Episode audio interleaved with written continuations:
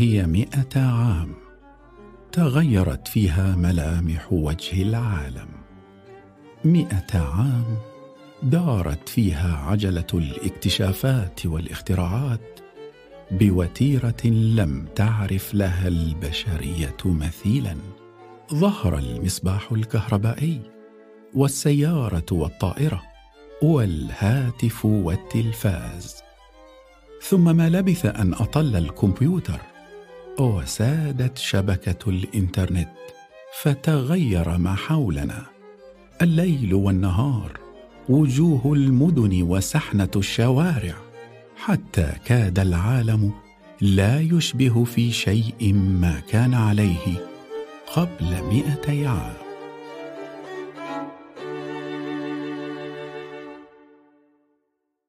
هذه التطورات المذهلة على أهميتها ليست سوى الجزء العائم من جبل التقدم العلمي الذي شهده العالم خلال القرنين الأخيرين.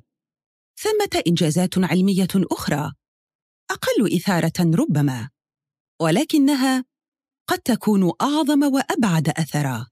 فالكهرباء والسيارة والكمبيوتر لا شك أنها اختراعات كفلت لنا أسلوب حياة أسهل وأفضل ولكن ثمه تطورات هائلة أخرى كفلت لنا بعد المقادير السماوية فرصة للحياة وإمكانية للبقاء على هذا الكوكب. فما الذي جرى من أنهار غزيرة تحت جسور العلم والاكتشاف خلال مئتي عام؟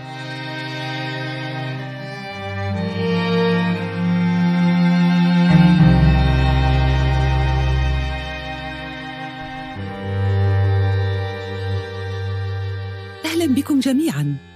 نحييكم من القلب. بدفء 37 درجة مئوية. مرحبا بكم إلى هذه الحلقة.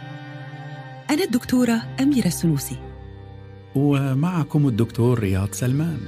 أرحب بكم مجددا. ونرجو أن تقضوا معنا وقتا نافعا.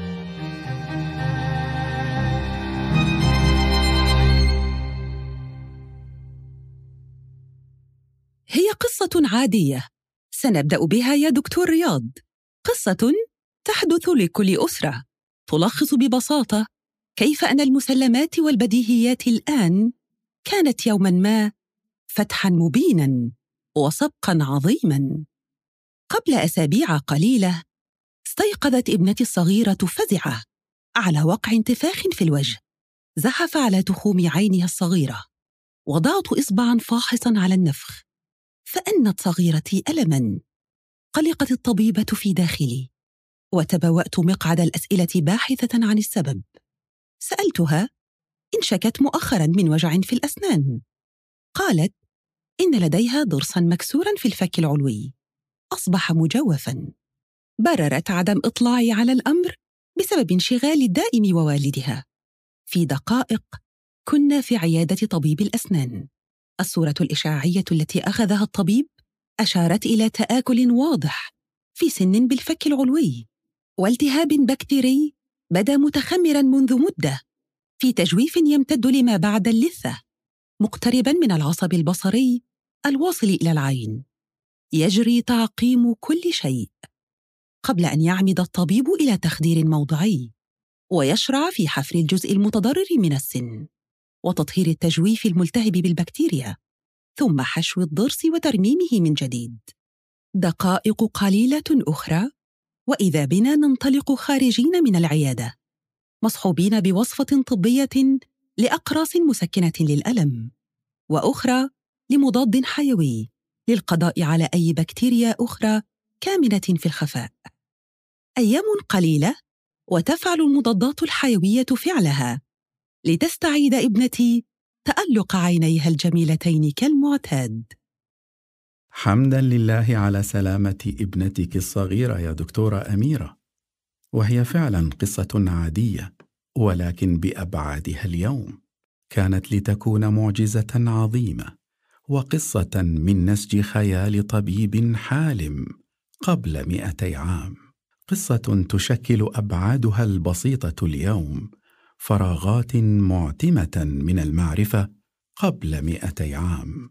قطعت البشرية شوطا طويلا ومضنيا للوصول إلى كشفها والإجابة عليها. فقبل مئتي عام لم تكن هناك أشعة تشخيصية تمنح الطبيب عينين إضافيتين تخترقان طبقات الجسد وتقرآن أعضاءه وأنسجته ككتاب مفتوح.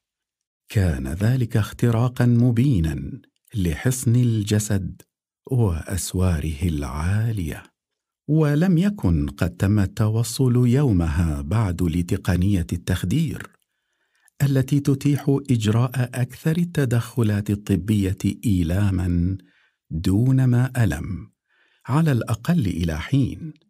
كان ذلك فتحا آخر لقلعة الألم الحصينة. أما جراثيم البكتيريا ودورها في التسبب بالالتهاب الذي كان من شأنه لولا المضادات الحيوية أن تفقد ابنتي البصر لا سمح الله. فلم يكن هذا الدور بديهيا على الإطلاق. استغرقنا عقودا طويلة لتصديق وجود الجراثيم. التي أصبحنا نصدق وجودها كما نصدق أن الشمس تشرق كل صباح. قصتنا مع هذه الجراثيم قد تكون الفتح الأكبر بل صلب معركة الطب مع المرض خلال المئتي عام الأخيرة. ومن يدري فقد تعود هذه الكائنات التي لا ترى بالعين المجردة لتصبح حكاية الألفية القادمة. فسطور فصولها الأخيرة. لم تكتب بعد.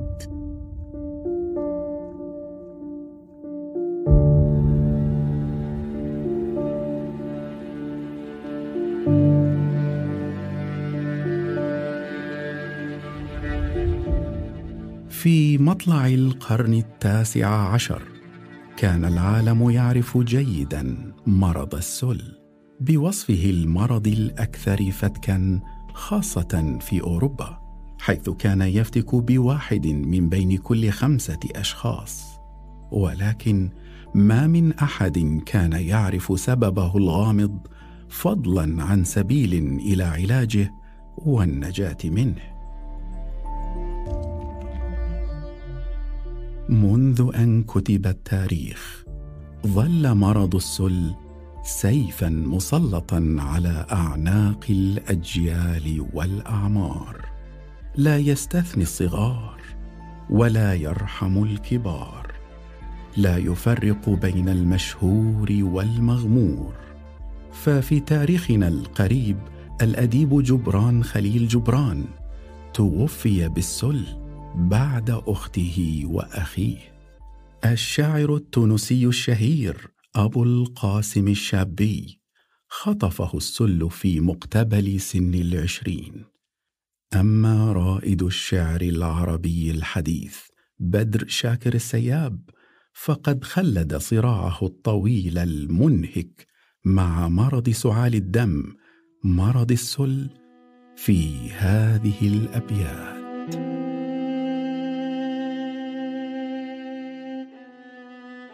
الداء يثلج راحتي ويطفئ الغد في خيالي ويشل أنفاسي ويطلقها كأنفاس الذبال. تهتز في رئتين يرقص فيهما شبح الزوال. مشدودتين إلى ظلام القبر بالدم والسعال. يا للنهاية. حين تسدل هذه الرئة الأكيل بين السعال على الدماء فيختم الفصل الطويل والحفرة السوداء تفغر بانطفاء النور فاها إني أخاف أخاف من شبح تخبئه الفصول.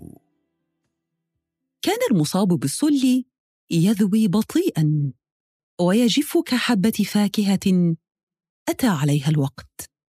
ينكمش حتى يصبح جلده الحاجز الوحيد بين عظامه والهواء. والسل بالمناسبه في اللغة العربية يعني أصلا الهزال.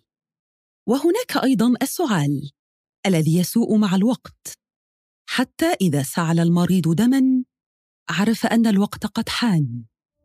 ليوصي بوصاياه.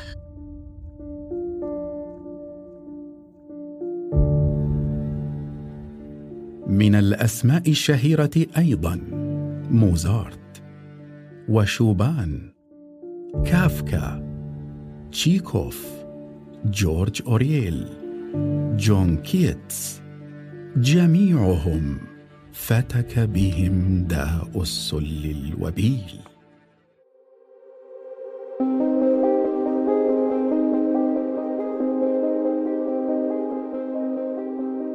احتاج العالم لعالم مثل لويس باستير ليثبت في منتصف القرن التاسع عشر نظرية جرثومية المرض ويثبت وجود الميكروبات المجهرية الحية المسببة للأمراض في الماء والهواء المحيط وقدرتها على نقل العدوى إلى كل موجود ضمن هذا الوسط المحيط. وأن هذه العدوى لا تنشأ عن طريق التوالد الذاتي أو النشوء التلقائي كما كان يعتقد سابقا بل بسبب هذه الميكروبات الدخيلة الطارئة.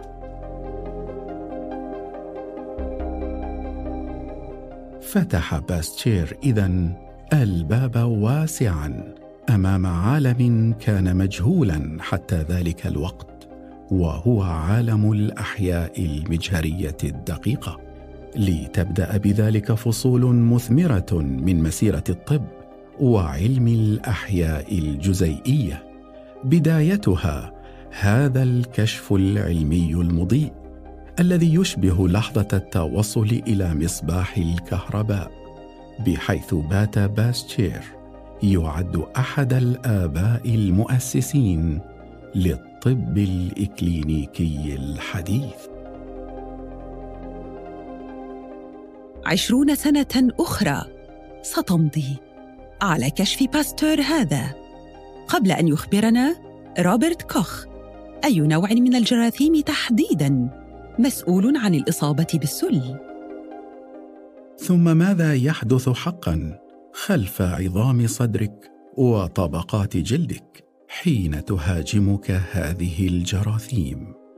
ظل ذلك سرا غامضا لا يبوح به الجسد ولا عين تصل إليه ولا طريق. ستمضي بضع سنين قبل أن يكتشف ويليام رونتنجن الأشعة السينية. حينها فقط تمكن أخيرا من رؤية ما يحدثه السل في رئة المصاب. ونتعلم شيئا فشيئا. الشكل الواضح للدرن والتليف الذي يسببه. ستمضي بضعة عقود قبل أن نألف شكل الدرن الرئوي ويصبح تشخيصه بالأشعة بديهيا. لا يستعصي على طالب طب مبتدئ. عقود أخرى ستمر. وذراعا الطب مقيدتان. يعرف جراثيم السل ويحفظ صورة أدرانها في الرئتين عن ظهر قلب ولا يملك أن يفعل شيئا.